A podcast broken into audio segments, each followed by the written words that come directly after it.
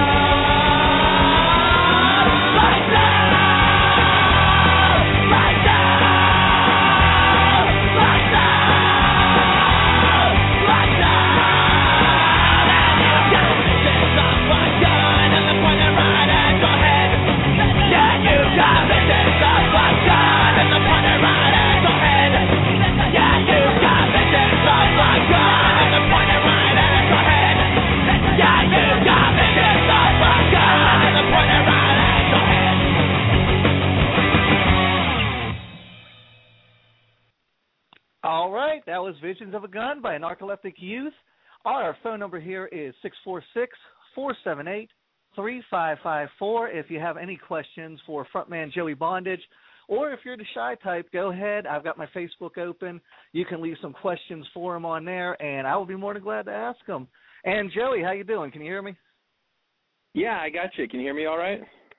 I can hear you splendidly, my friend, splendidly. How are you doing? I'm great. How are you? I'm doing awesome, man. I'm really stoked about this interview. Um, we've got a lot to go through. I know you got a lot of great stories. I did want to start off by kind of asking you guys a question, asking you a question specifically, since you guys have been around for so long and the scene has changed so much. Is it harder to do just kind of this straightforward, raw punk with how much music has changed? I mean, how's the audience changed? How's your rece- you know the reception to this type of music changed? Are you guys still going strong, or are you getting some resistance? Uh no, it it uh it hasn't really changed at all for us because we've always just done our own thing. When we started out, we weren't really doing what was popular within the punk scene anyway, so we don't really pay any attention to that stuff and I suppose that's why people like us, you know. Definitely. Um, we just um I mean it's I don't know how much things have changed. Um there's been ups and downs along the way. The biggest changes we've seen have to do with, I guess, when uh, clubs will close down and stuff uh, in certain cities. Um, they, uh, you know, you start to lose fan bases sometimes because of that, because the punk scene just kind of dies out uh, in those areas. I don't want to say die out, but it just it doesn't. You know, we, had some really big scenes in certain places, and then when the clubs got shut down, um, you know, it just you go back there and it's just not as big as it was before, you know. Right. Is it still? Are you bringing in a lot of younger kids, or is your audience yeah, mostly the people who followed you for years? No, it's still uh we're we still bring in a young crowd, but the cool thing now is that we do have the the older crowd now also because when we started we only had the young kids. And uh, right.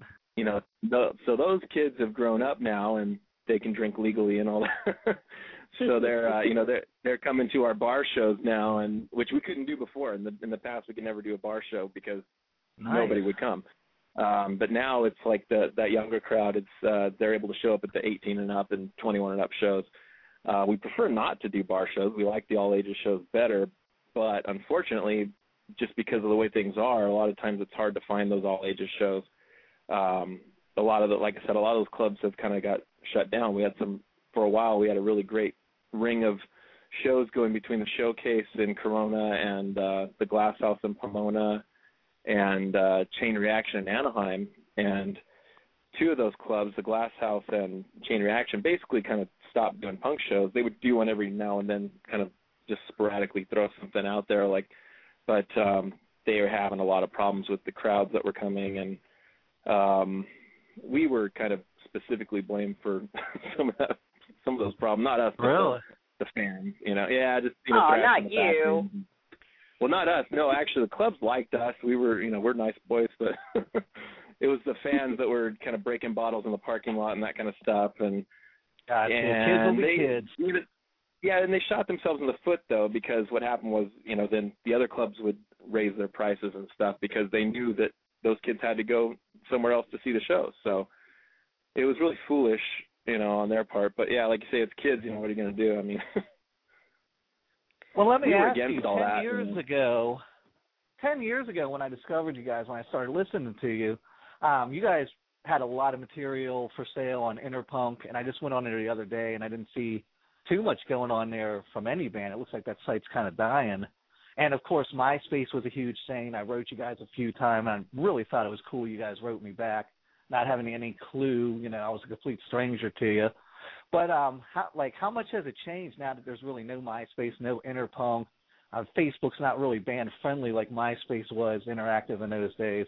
Has that been a drag on you guys, or made any kind of difference? Uh, oh, it's funny. Like you mentioned Interpunk. Like I don't think we ever put anything on there for sale, personally. Um, really? Whatever you, yeah. Well, but whatever you got on there, I mean, it was legit. I'm sure it was probably from like our record labels or whatever that um, you know, they put stuff on there, which is, you know, that that's fine. We just um, we've we've always been kind of bad about that stuff, marketing ourselves that way and everything. We just we're we're really just musicians and we don't uh, we don't know that side very well. But um, uh, as far as the other stuff goes, like um, MySpace, gosh, I I used to love MySpace because I liked the format that it provided artistically, like on your page layout and stuff. You could have a really cool looking page and put your graphics behind it and everything. I always thought Facebook looked really lame, and God knows why. For whatever reason, I don't know what happened with MySpace, but it's like they tried to copy Facebook as far as making it look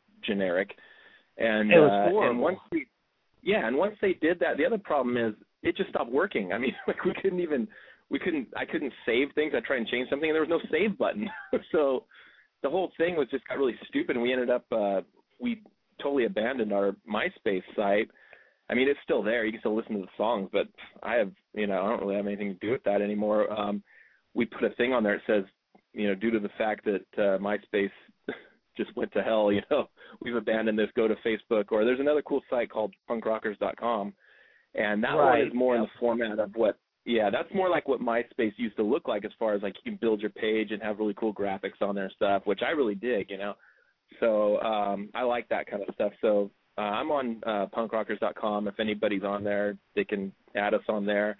Um, and uh, Jason, our guitarist, and I, uh, we run the the Facebook for the most part. Um, I I'm not, I don't have a personal thing on um, on Facebook myself, just because uh, when I had the I had a MySpace one, and it just got um, I felt bad because a lot of people would want to chat or whatever. I just didn't have time, and I don't want to think I'm like a snobby jerk or whatever. It's just that I didn't have time, you know, because I do have a life. I mean, that's one vibe. And, Nobody was getting off you guys, definitely. I mean, you guys are like Yeah, so well, down I- to earth. Yeah, we do talk to people like it, you know, on Facebook. We'll we'll write back and stuff, and uh, we're uh, you know, it's not that big of a deal. It's just when I had my own personal one, it got to be a little bit too much. But um Jason's on there. You can, like Jason has his own personal one, and um you can see what antics he's up to. And um, Definitely. John, our drummer, You guys he's are got one too. also on Last FM too, right? Yeah, yeah, we're on. uh Yeah, we've got all that stuff. Last FM and um, uh, what's the other? Reverb Nation. Um, yeah, we've got those sites too. Um, but uh, yeah, as far as how you know, you're asking how it's changed since MySpace. Um, actually, I mean, Facebook has come along pretty good. We had a. It kind of sucks because the MySpace thing, we had a lot of, you know, we had a good following going there, and then we we had to kind of dump it. So we're kind of we kind of had to start over with Facebook. Um, but uh, it works to get the message out about what's going on, and um, yeah, I just hate the way it format's looks. not as That's- good. Yeah, I, I just hate the way it looks, but um other than that, I mean, it's good to get communication out and everything. Yeah, and everybody jumped ship like in one month. Everybody was on MySpace, and I logged in, and there was like friggin' tumbleweeds going across oh the yeah, screen totally. on Yeah. MySpace. yeah, I know. And I'm like, where Yeah. the hell did every? And I swore I wouldn't get a Facebook. Everybody's like, come on over to Facebook. I'm not getting a Facebook. I'm not getting a Facebook. They drag me over there, and then I start writing people, Yep. and they're like, no, no, you don't write people here. You like each other's cat pictures. And Oh no no no about no no! no. I did it all. I did Facebook. I did the MySpace. I did Friendster. I did if you name it. If it was some sort of Friendster. social network, I I probably have a page there. It's pretty sad. wow, you were unpopular.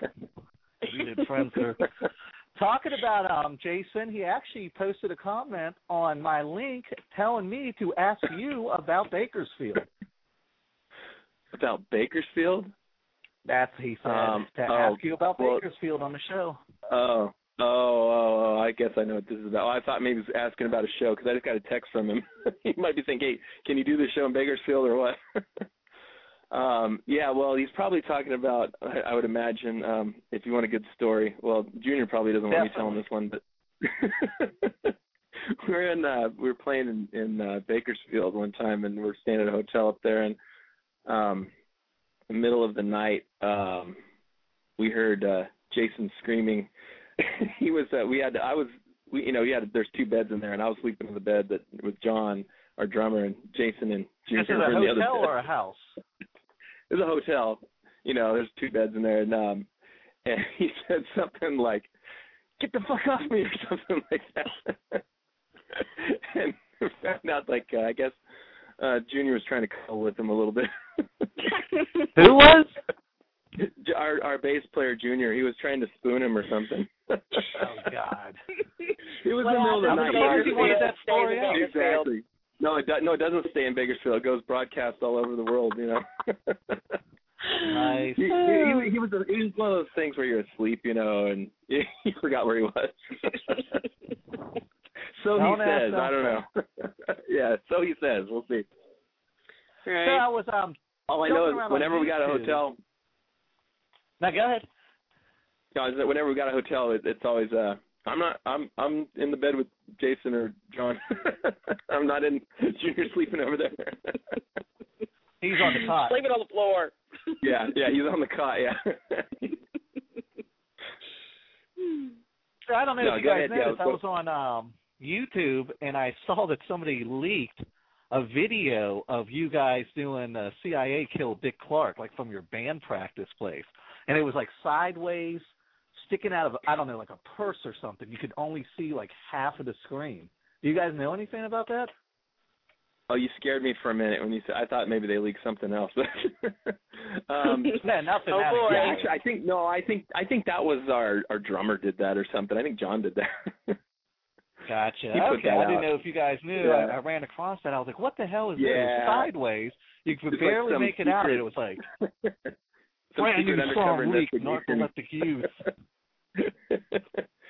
yeah, I think he was just excited to get it out. You know, the great the great thing about that song is like when we play it live, usually uh you, you ask the crowd, "Do you want to hear a, a new song?" and and nobody wants to hear a new song, you know. So that one only takes like 40 seconds of your life away, and you know, they don't. That is you know, if you don't want to hear a new one, yeah, you know, it works though. It's cool because uh, we had to get that one out right away because it was a very timely song. It's all about the the Mayan calendar and um, and, you know Illuminati conspiracy to kill Dick Clark so that Ryan Seacrest could become the Antichrist or whatever. And Hey, I liked it. Yeah, well, I thought that's it was pretty the cool. timeless conspiracy. Thanks.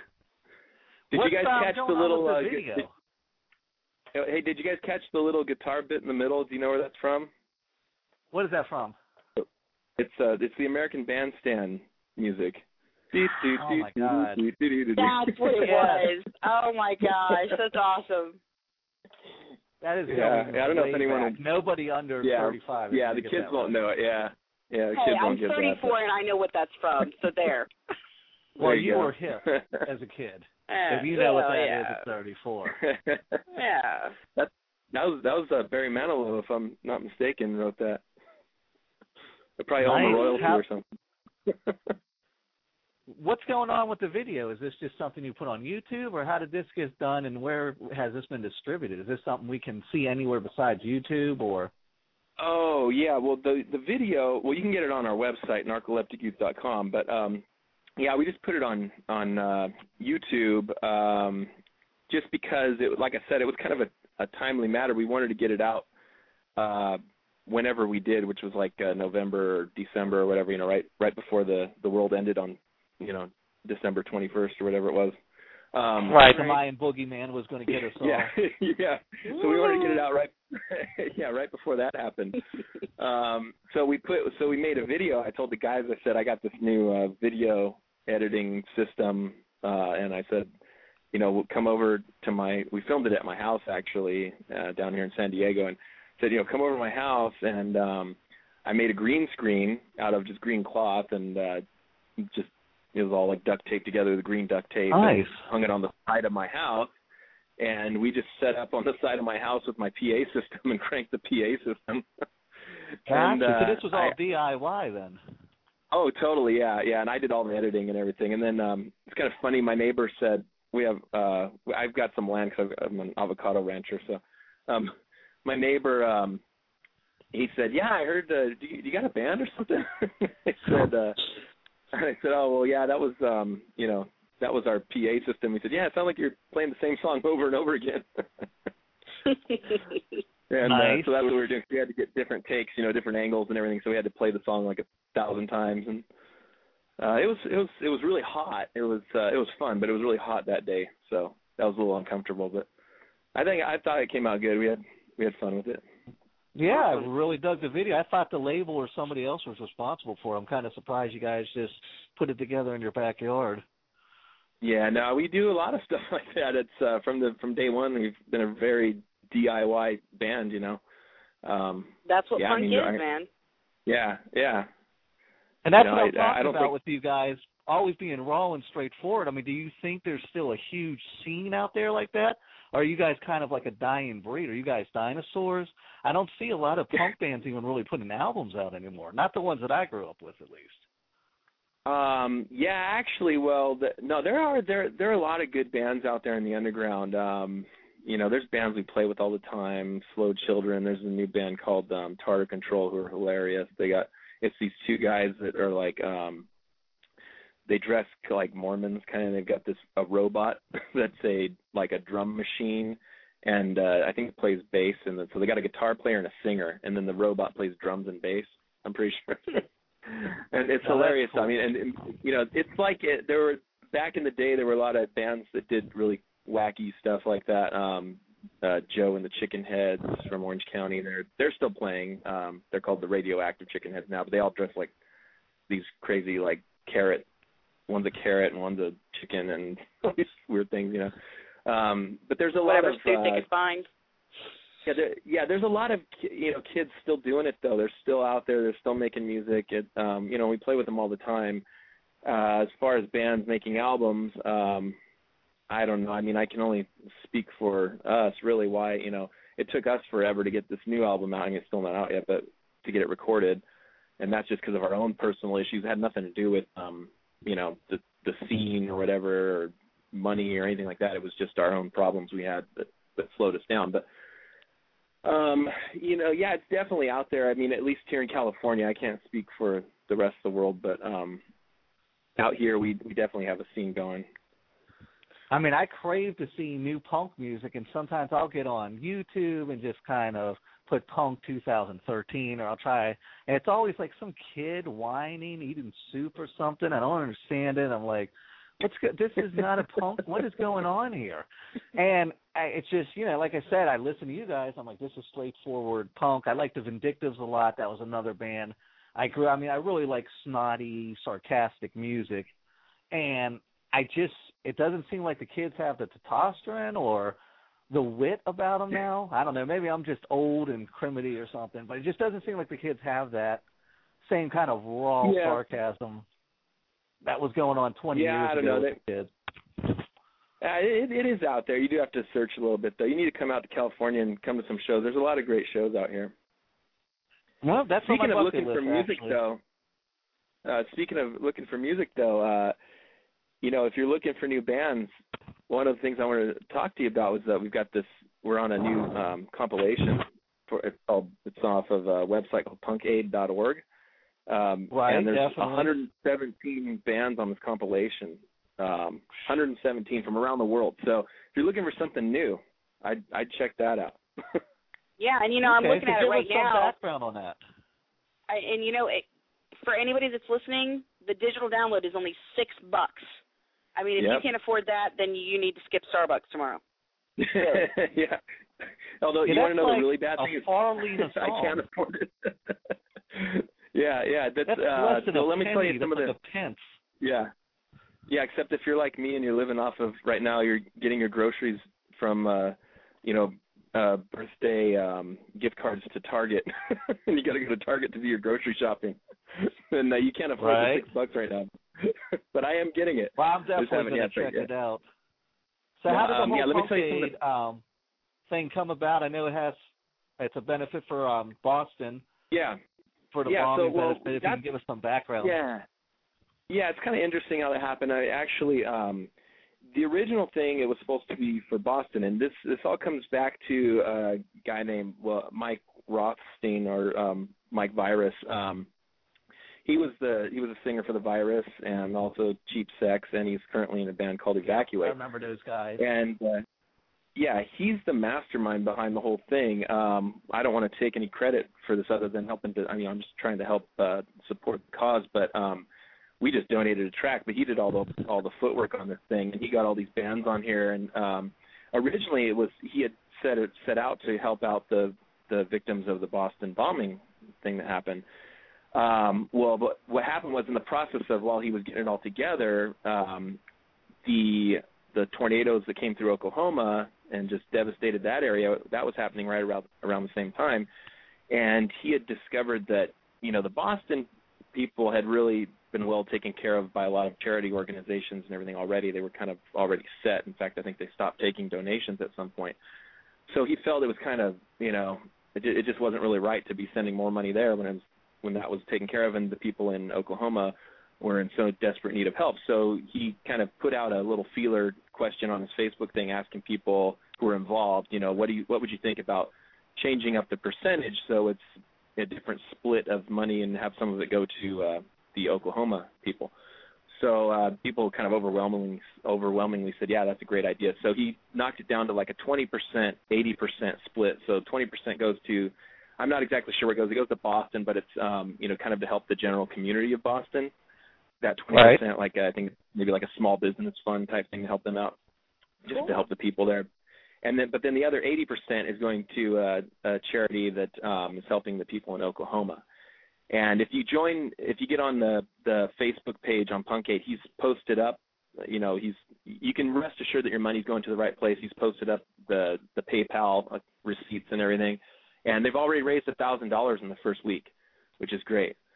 So Yeah, that's um, Well, hopefully this show will get the word out, and um, yeah, I'm definitely yeah. going to pick it up tonight. Yeah, he he. The goal, I guess, they want to try and reach ten thousand. So yeah, anybody out there, if um, you know, please get it. It's only six dollars. There's 117 bands from around the world, and it's got some great bands like the Unseen, the Adicts, the Defects, um, the Virus, the Briggs, Vice Squad, um, the Threats, Channel I didn't Three, even Total know Chaos. half those bands were still around. Yeah, yeah. His band evacuates Amazing. on it. The the Forgotten, the Scarred. I mean, there's there's a ton of great bands on there. Of course, in our band, Narcoleptic Youth. Um, and just and so you know also there's a lot of bands you haven't heard too you know some really underground stuff so like i said if you're looking for new music this is the place to go and you can get it at it's punkaid.org p u n k a i d dot org and it's only and six that link is also download on the show site or Great, show yeah, and- and uh, it- page yeah. And you get when you uh, download it you also get out there's like album artwork and everything which i believe uh justin from the band the scarred i'm pretty sure he had a lot to do with that. Uh there were a lot of people like that volunteering you know and helping out. Um it's a great cause and it's great to see the the punk community come together and you know and help these people out. And uh but like i said it's all mike virus um mike rothstein the the singer from uh cheap sex the virus evacuate. He's the guy that that set it all up. So you know, join him on his Facebook page and uh, send him a you know a little back pat or something too. You know. And on, I'm definitely going to do that. And I hope everybody out there listening. I know everybody can go out and steal music these days, but when it comes to something like this, you should really just whip out the credit card, let go of the six dollars, help out, and pick it up. And I'm going to be posting it Yeah. all over my um Facebook page. Everybody knows what a pain in the ass I can be when I want to get something done. So I'll definitely That's put that great. on Thanks there. for helping. No, no, definitely, it's a good cause. I want to help. Um, I want to play another song from you guys. This actually, McAnarchy has one of my favorite all-time punk lyrics, which is "I believe in anarchy, but I also like McDonald's." I actually wrote you guys that like ten years ago. I was like, "Oh my god, this is the best friggin' lyric ever." So we're going to go into this song. I'll give you like a two-minute break to grab some water or whatever. And we will be right back with Joey Bondage. If you want to call in, six four six four seven eight three five five four. Or, like I said, if you're shy, leave something on the Facebook. I will definitely ask them, no matter how silly. No question is too ridiculous, right, Joey? Uh, yeah, sure. Okay. Here comes some more narcoleptic youth.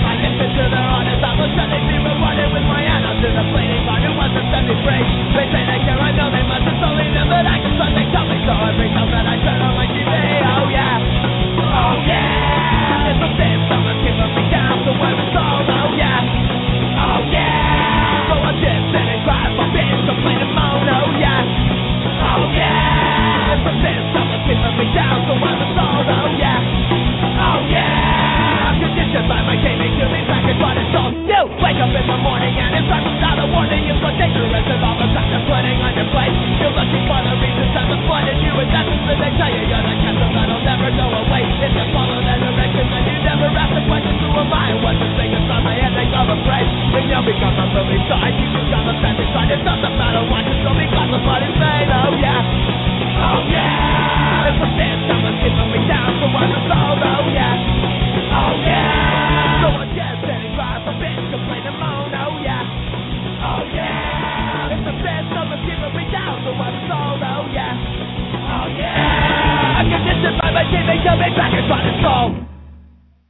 All right, that was McAnarchy. We are on live with Joey Bondage. Um, let me ask you guys something. Well, ask you via the band.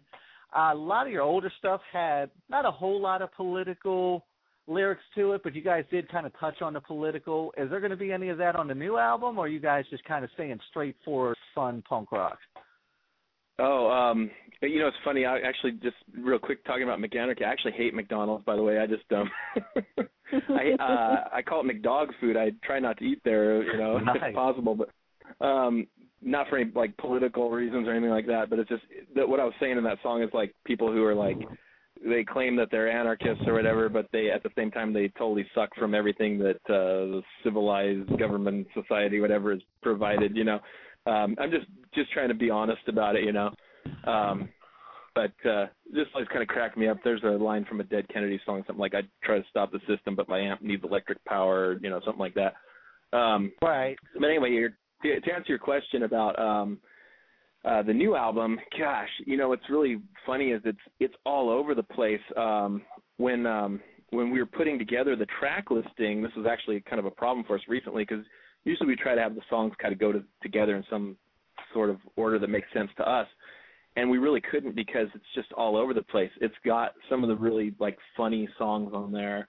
There's a song called Kathy Got a VD and um uh song Little Chinese Man, which is just right. a total joke. It's you know, hilarious song. Yeah, but, we'll be playing that um, at the end of the show. yeah, yeah, but then there's some serious stuff too. I mean, the the title of the album is One Nation Under Nothing, um, which is just kind of like just saying like what's going on right now, you know, with with everything in our country, and you know, it seems like everything's kind of falling apart, and at the same time, it's like you wonder if it's if it's all planned that way, you know, is there some bigger scheme going on if you're into the conspiracy theory stuff, and um so yeah it does touch on political stuff like that but not really i we've never really come out and been like any one way politically. Um if anything we, we kind of we're more interested or at least lyrically i'm more interested in um like social type uh attitudes of people and i and i'd rather just make people think for themselves instead of coming right out and saying hey you shouldn't like this political candidate or you shouldn't like that political candidate. I think when you do that a lot of people are just turned off. If you if you already you know support that person or whatever you're just going to go i'm not going to listen to this band you know?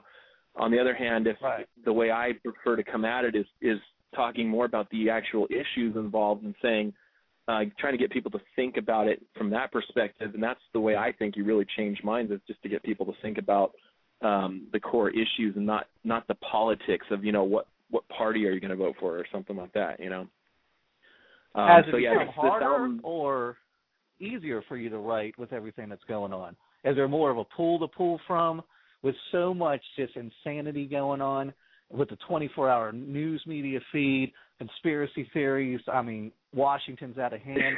is that making it easier for you to write, or is it kind of like stifling you because it's overload? Uh no, I'd say it probably makes it easier, but I but like I said, that song that particular song is just it's really broad in general. It doesn't talk about any one specific thing. That song, it's kinda like the big picture, you know, like what's going on. It's one nation under nothing. The title actually came from uh it's kind of interesting. Uh I was I was walking through a parking lot and I saw a sticker on the back of a car that at one time had said one nation and it had a line on top of it and it said I God on top, so it's like one nation under God, you know. But the Right. rain and the weather and everything had like from the you know just weathered it out, and it was um the God part was totally erased. So it said one nation under nothing, and I just thought, wow, that's that's kind of I don't know, it just seemed like cool. a It is an pro- ominous prophetic um, message sign. or something. You know? Yeah, yeah, ominous. Yeah, I was like, whoa, one nation under nothing. Like, you know, do we have any direction at all? Like, you know, what's going on here? Um, really good point. and it- let me Really I'm cool. trying to think of what I'm trying to think of some of the songs what, as far as what the subject matter is. Um uh let's see, there's um gosh, I probably can't shouldn't say what some of the stuff's about. Oh, boy. Um uh let's see, well like well you know what the first track Primates is actually kind of uh kind of the same thing too, but from a little different angle. That one was actually started the idea was started by Binky the Elf, our one of our original guitarists who is no longer in the band, but at the time this that shows you how long we've been working on this album. You know, we he left the band a long time ago, and um, but the first couple lines of that were his. He said, uh, "I feel like Jane Goodall observing all the monkeys in a concrete jungle where only trees are caged," and uh, Oh, I like that. and I and I just kind of took it from there and I said manipulate behaviors with a fistful of bananas or a handful of dollars because it's pretty much the same. And uh the rest of the song is uh it's just saying like are we are we really you know some people believe in evolution, some people believe in God's creation and and I'd say it's a combination but I'm not sure we've even evolved at all. Yeah. Right. you know, and that's kind of what that's the lyric of the song basically. Um, so it, it's a lot of it's just kind of looking at like where we are as a, at least as a country or as a planet or whatever, you know. Are these songs all written fairly recently, or are these stretching back ten years since your last album? Yeah, well, like I said, I mean that. lyrics-wise? Yeah, like that one goes back to when Binky was still in the band, and so yeah, that goes back um pretty far. I mean, gosh, I don't know how many years. It's got to be at least yeah, almost yeah, close to almost ten years. Yeah, at least like eight or nine years. I'd say that one stretches back that far. Um, and some of them are really recent. Like we wrote some of the songs right before we went in the studio. The last two songs, like Dick Clark and One Nation Under Nothing, I brought those out like right at the eleven o'clock hour. You know, right. Did right you feel a lot we of went into the pressure to put out new lyrics, or was it just coming easy to you? No, it was just an inspirational type thing. It just um we had a full album up to that point. The, altogether, we're supposed to have like 15 tracks on this. Um so we could have had, you know, 13 track album, but like those last two it was just an inspiration thing. I don't sit down and write music like um or write lyrics just like I'm going to write a song today. I can't do that. I, everything just comes when it's ready. I I don't ever put that pressure on. I I've I've never had to because we've never, like I said, we've always done DIY. Not we haven't had a label saying you need an album by next week. You know. Right. Um, but Very it, but maybe I think, yeah, and that might be something to do with why it comes out. You know, I think good. You know, is that um, there isn't that pressure just to ro- throw something together and get some crappy lyrics down or whatever. It's um, I write when I feel it. You know, and I just when I feel something coming, I'll, I'll write a song. Um, this one has a lot more music written by the rest of the band. I can tell you that's different. I wrote a few of the tracks just myself, but the early stuff I wrote a lot of it, and I don't know how to write music. I mean, I just but for punk rock, I guess it's good. People like it, but um, the rest of the guys are way they're way better at writing music than I am. So I was more than happy to step back and like, hey, go for it, you know. And so they wrote a lot of the stuff. It's great Cool. stuff. Do you guys Um, have a release date yet? yeah, like uh, a couple months ago. Yeah, That an updated um, release date. yeah, exactly. Um, well, we're this. That's we've been having a big problem with this. We're supposed to get, uh, you know, this thing was supposed to be out in spring, and we finished recording it in October. We've been kind of fighting with, uh, you know, trying to get track down the uh, the files that we need because we had to send it to someone else for mixing, and we finally got them all except for one, which was left off. So we're trying to get that missing file, which was actually CIA killed Dick Clark um, but it's in the hands of uh, Paul Miner, who's going to do the mixing right now. And in fact, just today I got an email from him where he sent the first rough little mix to um, to check out of of what he's done. Um, so now I just talked to Doctor Strange, and you know I don't know when he, he seems to be pretty open right now. So um, for putting for releasing it, so I'd say um, hopefully you know by fall, you know Cool. I think Very that would cool. give us enough time. We'll stay on top of it.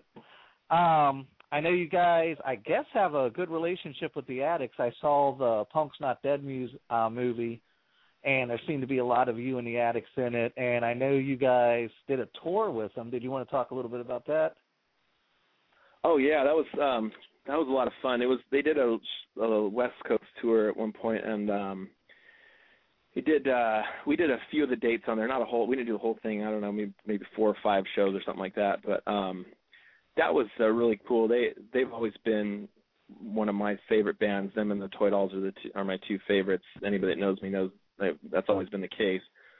So just to even get to play with them was a big deal. Um, we played with them other times outside of that too, uh, outside of the tour.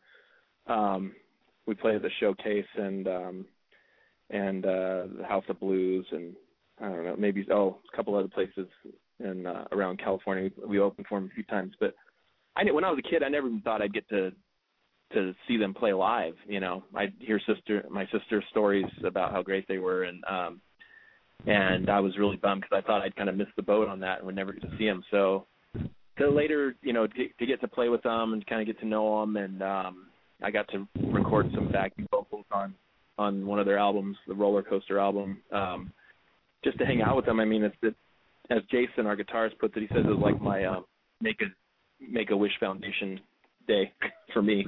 Right. You know, um, it's like, what did I do to deserve this? You know, getting to hang out with. If you can imagine, I don't know who your favorite band is, but you know, like, just picture, oh, now I'm getting to hang out with them. It's, you know, it's so cool. Um, I know you said you're like a fanboy or whatever. I'm, I'm totally. I've got, I've got like shrines in my room. I've got a whole like attic section with the autograph record. And every time we play with one of these bands who are my heroes, you know, I, I, I run up and get their autograph like, like a little girl going to the Beatles, you know.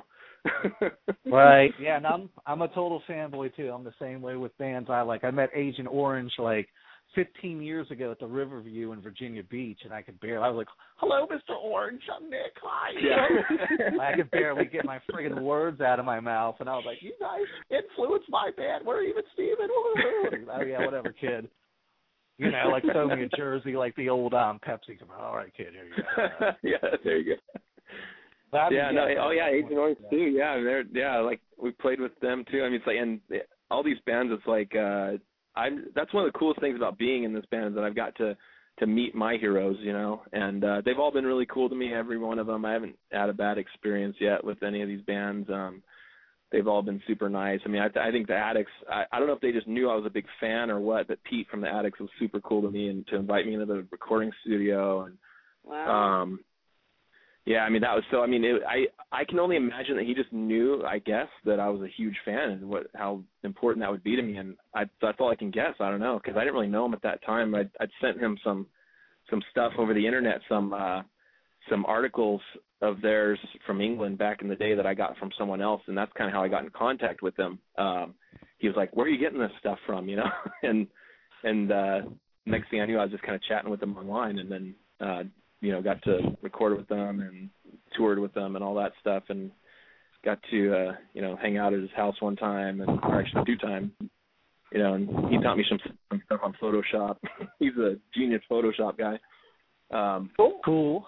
and uh then and then jason puked in his rose garden Ah, yep. The roses. so now we're not invited back to about the house anymore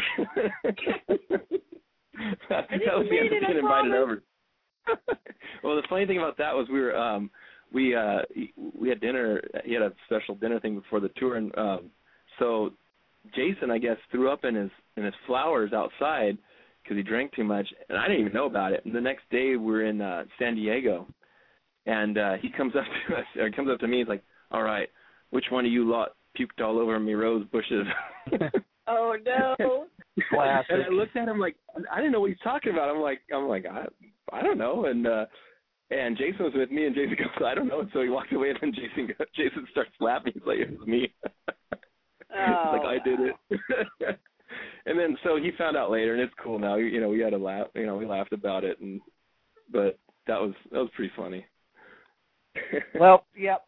Definitely a fan. Like I said in the monologue, I'm wearing pants for this occasion, so high praise. Oh yeah, by the me. way, by the way, you're wearing yeah, you're wearing pants and I'm not. So there you go. Oh, hey, well, Steven, shit. Steven, right? Yeah, I totally It- misjudged it's it. hot out here. It's hot out here in California. Well, damn. Let me ask you. Um, you know, you guys have that sound out there, the Adicts, and you guys obviously, and then you've got the whole Epitaph Fat Records thing. Is there a division? Because I don't see a lot of like the Adicts with Lagwagon, or you know anything kind of like that. Is there a division between those kind of well polished punk bands and what you guys do, where you guys don't kind of mix well on a ticket on a show? Or is Uh, it just yeah, distance? I'd say that.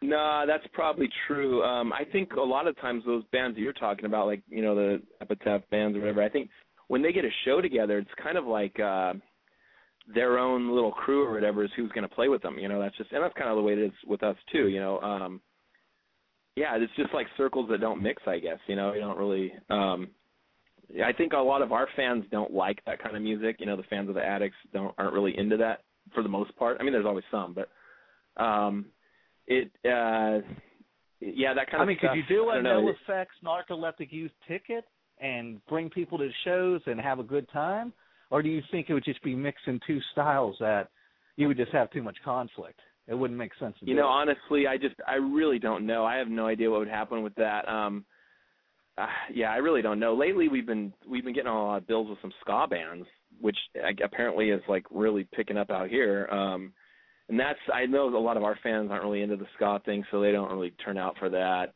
It's way better if we have a lineup where we're playing with bands that are more along the lines of what we're doing. Which I understand, you know, it's like I wouldn't I'd be the same way. I am the same way. You know, if I see a bill and it's like well, I only want to see this band and I really don't like this other kind of music, I'm probably not going to show up, you know. Especially when money's right? tight, I always so- kind of thought the punk thing was to keep an open mind and expose yourself to new things. I mean, I like NOFX. I like you guys. I mean, I'm across the board. I mean, I listen to mainly punk, but I mean, I also have a broader horizon where I listen to other types of music too, obviously. Nobody's yeah, yeah, that's like, true. It, it, I mean, and I definitely, yeah, I totally agree with the open mind thing. It's just like, but but then again, you like what you like. You know, if there's, you know, maybe you don't like disco or whatever, so you know, you wouldn't show up if you really don't want to listen to disco for the first couple hours. You know. um, right. The uh, the, but I see, I, yeah, I like I like diversity in the punk, but I like there's certain kinds of sounds that I'm into, and um, so yeah, I like I definitely like to see bands that are doing something different. I just am not really, for me personally, I'm not really turned on by the stuff that Epitaph and those labels are putting out. You know, Gotcha. kind okay, of well, them, you know. we've got eight minutes left. If we go a little bit over, that's fine. People can listen to the overture on the archives, but I do want to play um, your newest one before we get off live. I know you've got a couple now- stories to tell. I've been trying Yeah, to now, I save the was gonna Walmart say- story for last. Oh no no! I see. After this song, I want to hear about the lesbian clown. I- I've oh wow, dying that's kind of a long the story. okay, it's kind of a long one. I'll have to, I'll try and do it as fast as I can. okay, we'll listen to this song and then we'll we'll hear about the lesbian clown because I well, I've we been got a hear it. couple minutes. Um, what can All we right. do in four minutes? The, Wal- the Can Walmart do one is really short. Okay, let's do the What Walmart. can I do? What? Right now? Let's do the Walmart one. Can we do that in four minutes? Yeah, I think so. Okay, real quick. All right, so I was coming back from a show. It's like 3 a.m. And so I was probably, probably playing in L.A. or something, and I'm driving down San Diego, and uh, I need, I totally, I just realized, oh man, I got to get groceries, and uh, so I there's a 24-hour Walmart off the 79 and exit in Temecula, and I go down there, and I'm going down the bread aisle, and I swear to you, they, they just finished like packing it because they they're stocking the shelves, and I swear to you, I you know I turn around and a full loaf of bread shot out from from the shelf like four feet into the center of the aisle. Like somebody come up behind and just smack the crap out of it and it just lands there in the center of the aisle. And Are you sure you won't so I be in stood there. Well I I stood there like with my jaw dropped open. I'm like what did I just see? You know? It didn't I've seen things fall off shelves because of gravity you know or whatever. This was like someone smacked it hard you know? So I go over and uh I picked it up and I'm looking at it I wasn't scared. I was just bewildered. And there's no string on it or anything. And I, and I find the spot where it was. I slide it right back in there, nice and tight. And I'm looking behind there. And I thought maybe on the back side, maybe they pushed something in, you know. And there's no, there was a wall behind it. Oh geez. Well, I think the So- real so question later- is why did you not buy this bread? Maybe it had magical power. I know it should have been. granted A, wishes. I know it was probably a sign. Yeah, it was probably some kind of a sign, but I should have bought it. Maybe so later, I I, I I came back around the aisle, and there was a lady there. She was like restocking the shelves because there was stuff on the floor, and I had to ask her. I said, "So, uh, do you have many problems with the bread flying off the aisles here?" Uh, and I thought she was going to look at me like I was crazy, and she just she didn't bat an eye, and she just looked at me and she goes, "Oh yeah, all the time." She said, and then I have to put it back. And she was Wow. so straight faced. And I told, as I said, I had to. expl- I said, "Well, here's what just happened." I said, "I was coming down the aisle. I saw this loaf of bread shoot out." And she goes, "Oh yeah, you're not the first customer to tell me that." She said, "It happens all the time. We think the place is haunted." No way. Yeah, maybe you shouldn't have took Yeah. that bread home. I know, yeah, yes. And then uh told me another story. She said there was a time when uh Southern California Edison was doing a scheduled power outage, so they it's 24-hour Walmart, but they had to um they closed it off to the public so they could stock the shelves with you know there's no lights on it or anything. They just had flashlights, and she said she could hear kids running up and down the aisles next to her laughing and giggling. Oh. Wow. No I hope way. she's getting Yeah. hazard pay.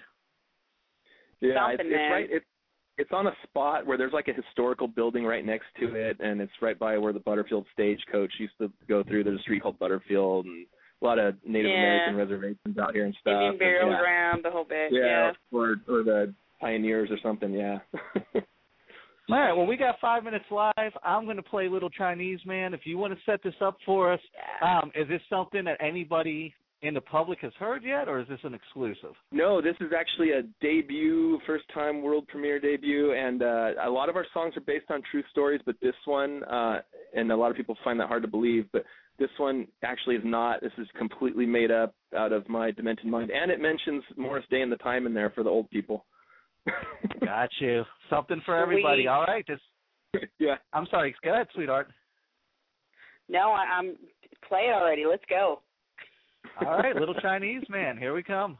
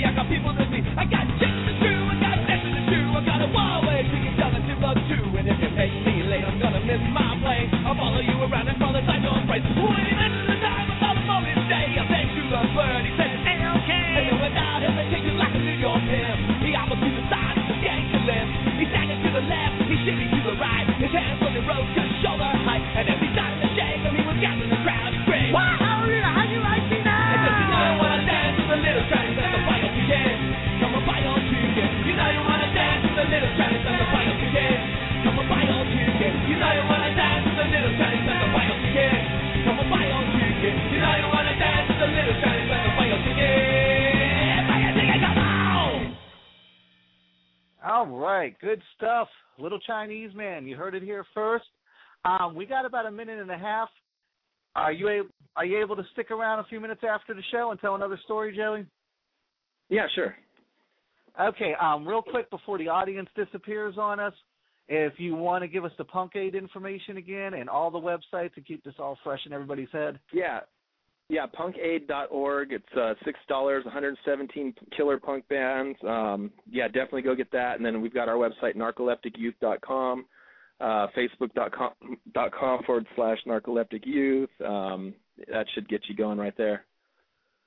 All righty, sounds good. Um, for everybody listening, I want to thank everybody for tuning in. Uh, make sure you check us out on the archive. We'll have a little bit of overtime on there with a couple more stories. And as always, thank you for checking out Wednesday night musical osmosis on the ignorance equation. And we got like what, ten seconds left till we go off the air? Uh, all right. So Danielle, I know you want to hear a lesbian clown story, right? I, I do. I'm dying to hear anything about a lesbian clown. I think it's fabulous. Who, who doesn't like a good lesbian clown story, right? Okay, So I don't want to meet the guy that does not like a good lesbian clown. Exactly. Story. I do not want to meet that son of a bitch. Yeah, there's something wrong with something wrong if you don't like a good lesbian clown story, right? And especially if it's got Billy Idol in it. Okay, so this now, Oh, yeah. like I just said, uh, that last song was completely made up. Little Chinese man buying a ticket to dance with this guy, and he, you're at Der Wiener Schnitzel, and he comes up, and that that one's completely made up. Now this next story I'm going to tell you, we turned into a song. A lot of people probably think it's totally made up. It's so bizarre and out there, but it's 100% true. Um, we were uh, we're we're supposed to play in Las Vegas, and um, like the day before, or maybe even that day, our drummer called us up and said he was really sick with like the major flu and couldn't do it, so we had to cancel out. And uh, the rest of us were still pretty pumped to go. Binky, our our old guitarist, and Jason and I, and we're like, well, let's just go out there anyway because we're all excited about going to Vegas. And so we were at um Binky's apartment in Riverside, California, and um we were sitting there and he was playing video mm-hmm. games and Jason and I were sitting on a couch kind of right by the front door and the front door was open and Jason was playing um the song White Wedding from Billy Idol. Love the song. Uh, yeah, he's playing the intro to that on the on the acoustic guitar. And all of a sudden we look over at the door and there's a clown standing there in full, you know, the big rainbow wig and the big shoes and whole outfit, makeup and everything, and Jason and I were just tripping out. We're like, oh my god, we're gonna die, you know, like this is like a horror movie or something. Why is there a clown standing at the door? Yeah, yeah. I mean, that, yeah, that's what happens next. An axe comes out, and we all get chopped up. We're like, okay, what's going on? And the clown walks into the room, walks right past us, and goes over to Binky. And we later find out it was a lady. At the time, you know, you can't tell if it's a clown. You don't know if it's a man or woman, but it was a lady who happened to be a lesbian. And anyway, um, but she hands him a uh, cordless phone and a piece of paper with a phone number on it, and she goes, uh, his, his name's Steve. He goes, Steve, I, I need you to call these people and tell them I can't come today um, because um, just tell them that my mother died. And she goes, that's not really what happened. She says, actually, my friend's son committed suicide, and I need to be there to be with her. But just tell them my my mother died because they'll never believe the other story. like going, what? And, and and and so he's got this piece of paper and the phone, and he looks at her and he's like, you always come over here. You tell me, you know, you just don't want to go to work. You're an alcoholic. You just, uh, um, you know, you just want me to do your dirty work because you don't want, want to face up to the facts that uh, you know you can't handle your job and all this. And he, he goes, why can't you do something? Isn't that always the way with lesbian clowns? yeah, exactly. I hate to stereotype them, but yeah. Yeah. He's like, he goes, uh, you, you never, can't you do something for yourself for once in your life? And he, he like shoves the phone and the paper back in her face and he goes, sack up and be a man. and, uh, and so she stomps out of the room. Thanks a lot, Steve. She, she goes out of the room. And then Jason and I are looking at him going, what the hell just happened here, you know? And uh it's just so bizarre that so it's like I was in a Salvador Dali painting or something, you know? Right. And uh like what what is what's going on? And he's like, Ah, she's this alcoholic, lives down the hallway and she's always trying to get out of work for this she just wants to go drink or something and and we're like, Okay, well that's a little weird, you know. hey, it's Riverside, what can Little. you say? So uh, yeah. Years of a So- clown. so that's the end of that part of the story. Now that's a good enough story in itself, but it gets better. So we ended up going out to Vegas, and uh, we're out in Vegas, and we were. It was a. I don't know if you've heard of the punk rock bowling thing, but this was a long time ago. One of their earlier Yeah, punk rock I and we're. So we're in a bowling alley out there, and we run into this friend of ours named Brad, and he he had this girl with him who he was kind of like trying to get rid of, I think, because he was like three times as old as she was, and she was kind of hanging around him, and so he just kind of like pawned her off on us, and he's like, "Oh, meet my friends Joey and Jason," you know, and he walked away. So we were hanging out with this girl who was local from Vegas, and uh, she was tripping out because she didn't know this was like the punk rock bowling weekend, and she's seeing like, "Oh, there's the guys from Bad Religion, and there's the guys from NOFX," and so she was totally in in awe, you know. But um so we were hanging out with her and then we were getting kind of bored, so we're like, well, we're gonna go back to the to our motel, which was a really rotten place had blood stains on the curtains and stuff. It's called the Golden Palm. Motel. And uh yeah, like someone got shot there or something. It was pretty bad. So anyway, um we said, Hey, well check it out. We're we're leaving. Um, you know, if you want to come hang out with us you can, but uh we're gonna take off. And she didn't know who we were, but she ends up going with us. And uh, we could have been axe murderers ourselves, but um, so we, we're in the in the taxi cab going over to this motel, and Jason was in the back next to her because I think he was trying to get his groove on, you know.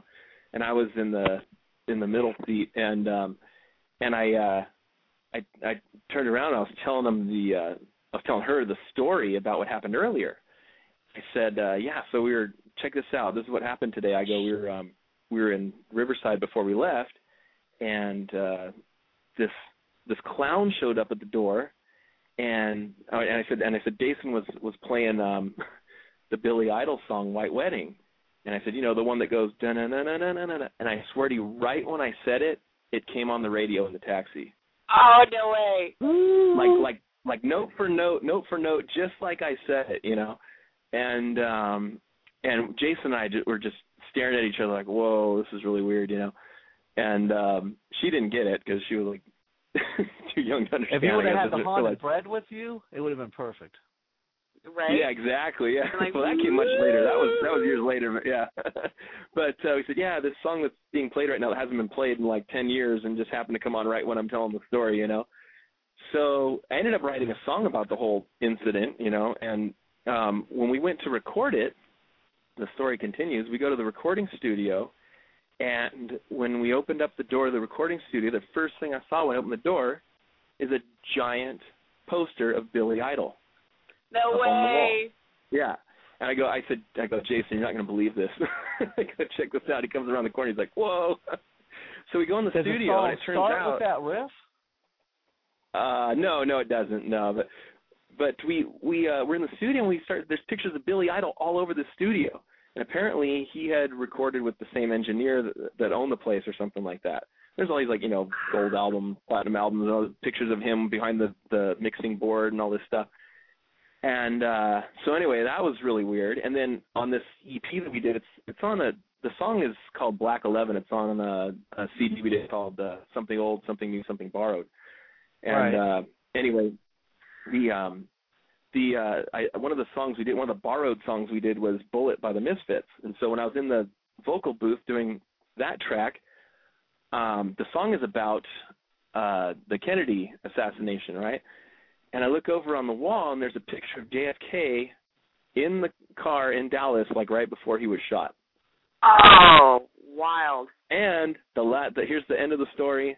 Um, when it was all said and done, the final master of this album was done by uh, East Bay Ray of the Dead Kennedys.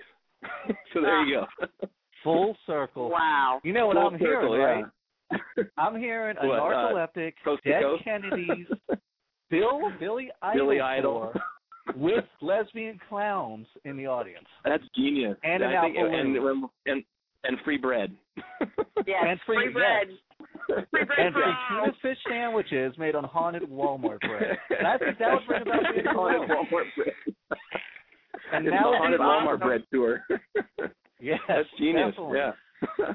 there you go. Let's get to work on that. But it's a hundred. I can't. I couldn't make that story up. It's a hundred percent true. You know. God, that the is best ones wild. always are. Um, you got I've got a time great for one more imagination. story? I mean,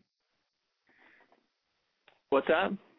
You got time for one more story? I know you got a Dropkick Murphy story at the Excalibur too. You wanted to do. Oh, another Vegas story. Yeah. Okay. Yeah. Well, that one. Um, well, it wasn't really about them, but yeah, we were, we did a night with them and and the business in Corona at the showcase, and then the second night was supposed to be in Las Vegas or Henderson, which is right next to Las Vegas. Anyway, so we get out there and uh we're setting up, and um this uh there was like hardly anybody there. They ended up not showing, and we were getting heckled the whole time, which is kind of funny because like in your intro you said this was before the time of uh of uh MySpace and you know music downloads and all this. Wow. The people there had never heard us, I guarantee. You know, the and they were they were saying like, "You guys suck. Go back to California," and uh and they never even heard us. We hadn't even started playing yet, and so we were kind of Wow. like, so we were we were kind of, and they were all hiding in the shadows in the back of the club. There's only like ten people there, and they, they were all like talking smack about us because we were from California. I guess they have a problem with that, but anyway, um, no, you sound like Green Day. it's like okay, whatever. Um, so we started kind of heckling back. We played some covers like The Damned or The Adicts, and I knew these guys didn't know anything about punk. They they kept calling for uh saying we want uh the Dropkick Murphys, we want the Dropkick Murphys, and they had no idea who the business was. Um, and so we'd play like uh, "Neat Neat Neat" by The Damned. And I'm like, okay, can any of you say, tell me who who wrote this song, you know? And just kind of coming back at them because they were so punk rock, you know, but they didn't know any any of that stuff. So anyway, I, we had to get out of there as soon as we were done because we found out that uh, the business and Dropkick Murphys didn't even show up.